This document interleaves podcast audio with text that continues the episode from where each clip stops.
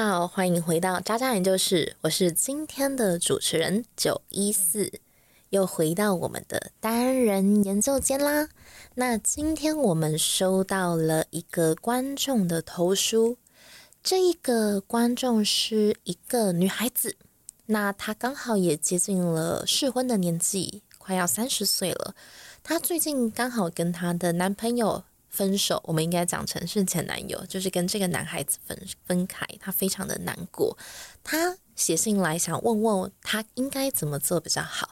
那整个故事是这样子的，就是男生跟女生是从学生时代就开始交往，非常非常久的一对情侣。然后他们有共同的目标，一起考上了国家高考，所以两个人都是并驾齐驱，非常的优秀。你们想看看最好的爱情，大概就是这样子吧。我们一起从小扶持，一起长大，一起努力完成自己的目标。那想当然了，交往这么久，父母一定都会说：“哎呀，你们应该要去看房子了吧，也应该要安排结婚的事情了吧。”不过，其实交往这么长的时间，我相信不只是男女朋友啦，其实很多夫妻也都会说：“老实讲，时间交往一场，就像是家人了，不再有爱情的激情。”那当然，这件事情也有发生在他们之间。那因为过去他们都是长期远距离的关系，至少在忙碌到有空闲的时间，还是会彼此连线，就有点小别胜新婚的感觉。但是当他们都已经好不容易拿到了高考的证明，一起工作，然后真的可以开始同居的时候，反而争吵不断的发生。这样子的情况在很多情侣之中也很容易看见，因为距离越近。开始做生活上的磨合，彼此的不同的生活习惯，这是需要一段漫长的时间去沟通。这两年时间的磨合，让他们对彼此都失去了耐心，决定分手。但也是在那一刻，男生找女生谈了很长的一段时间，他在跟他谈的是我心里面在想什么，我们有多不合。其实，在那个当下，女生是很震惊的，女生会觉得。我们交往这么长的时间，你为什么过去一句话都不说？这个时候就要回到男生的个性，因为男生是比较内向的，女生是比较外向的。女生也坦诚，其实，在长年以来，都是他当他有负面情绪的时候，男生会去帮他排解，男生会去帮他消化。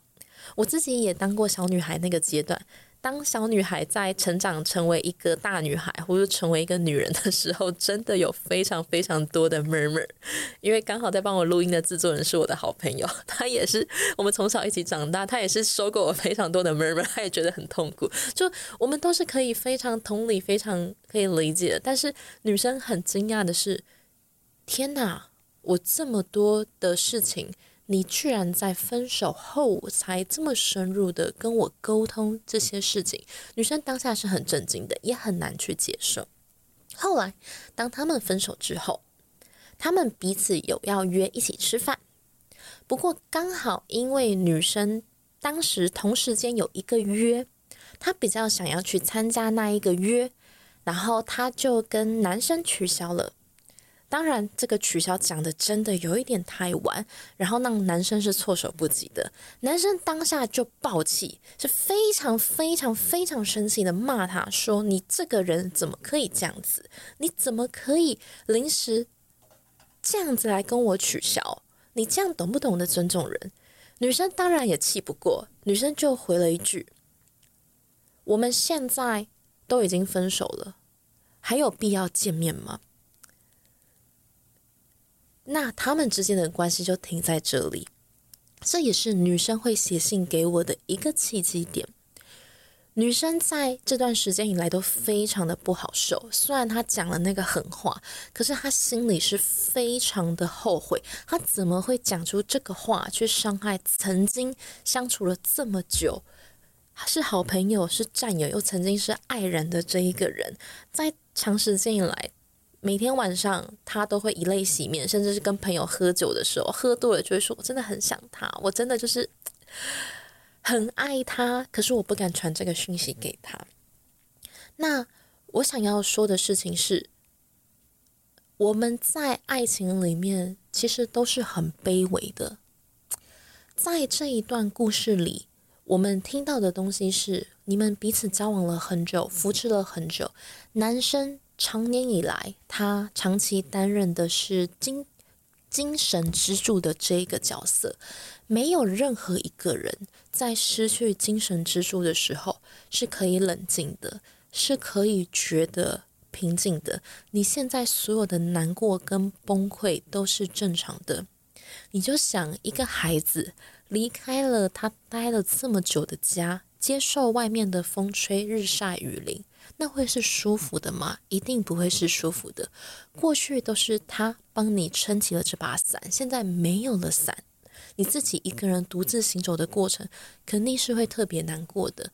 但是这一个女孩子，我想要跟你说的是，如果你还爱她，你就主动打个电话给她，或是传讯息给她。我知道我们都会害怕丢脸，我们都会害怕传了讯息之后被已读，甚至是不被读，对方把我们当空气。但是，亲爱的，你要记得一件事情。爱情它之所以是卑微的，事因为我们的人生当中有非常多的事情比爱情更重要。我们自己的家庭、我们的工作、我们的生活、我们的焦虑，还有我们每一天都在努力跟这个世界拼搏的一切，爱情常常在大概只有在。我们初恋或者是刚热恋的时候被我们放到第一位，可是长时间下来，它真的会被我们放到最后一位。所以这也是爱情之所以卑微的地方。你要想，今天这一个人在这么繁忙长期的人生里面，你们一起走过的这一切，彼此都是非常忙碌的。那他把他所剩不多的爱分给了你，那么。你也要做同样的事情。过去这十多年来，他都成为了你的精神支柱，帮你消耗你的负面情绪。从现在开始，你要去主动分担他的负面情绪。如果说他愿意跟你接这一通电话，或者是你想写一封信给他，我想拜托你做一件事情：你把过去他所有对你的好。一个一个都列下来，好好的去审视，曾经我们把多少事情当做理所当然。亲爱的，你相信我，在我们的人生、我们的求学阶段里面，只要你是很会读书，或者是外形长得很好的这一种，一定。老师对你是特别偏爱的，成绩好的学生老师最爱，长得好的学生同学们都喜欢，老师看的也顺眼。这件事情是很血淋淋又很现实的一件事情。我相信这么努力的你，一定是在学生阶段、学生时期是老师们跟同学都爱戴的那一个，你也是，你前男友也是。所以在这个过程里面，我们把很多别人对我们的好。长时间上来当做了理所当然，可是回到了爱的本身，回到了关系的本身。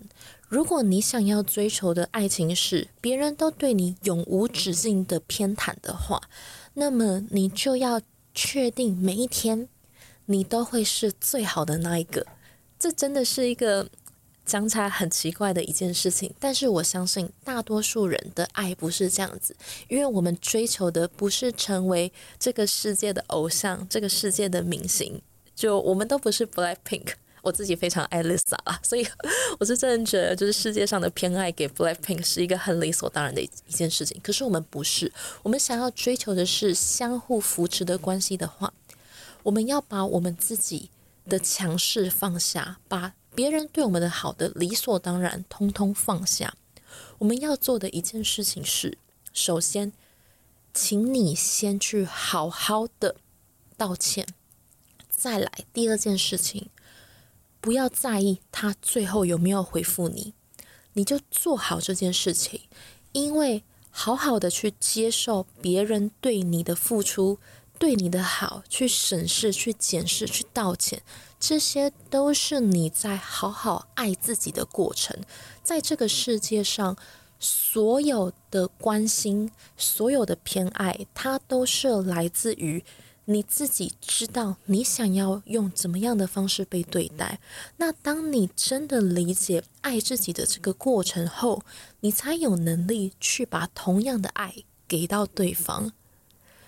这样子的关系是不是听起来让人很向往呢？所以希望今天这样子的内容对你有帮助。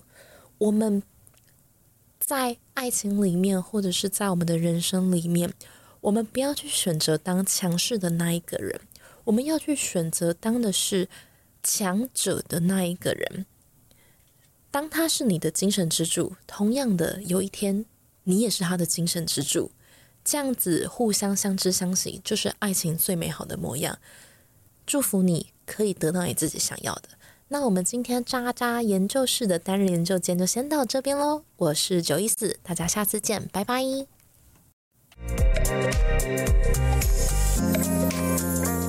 Música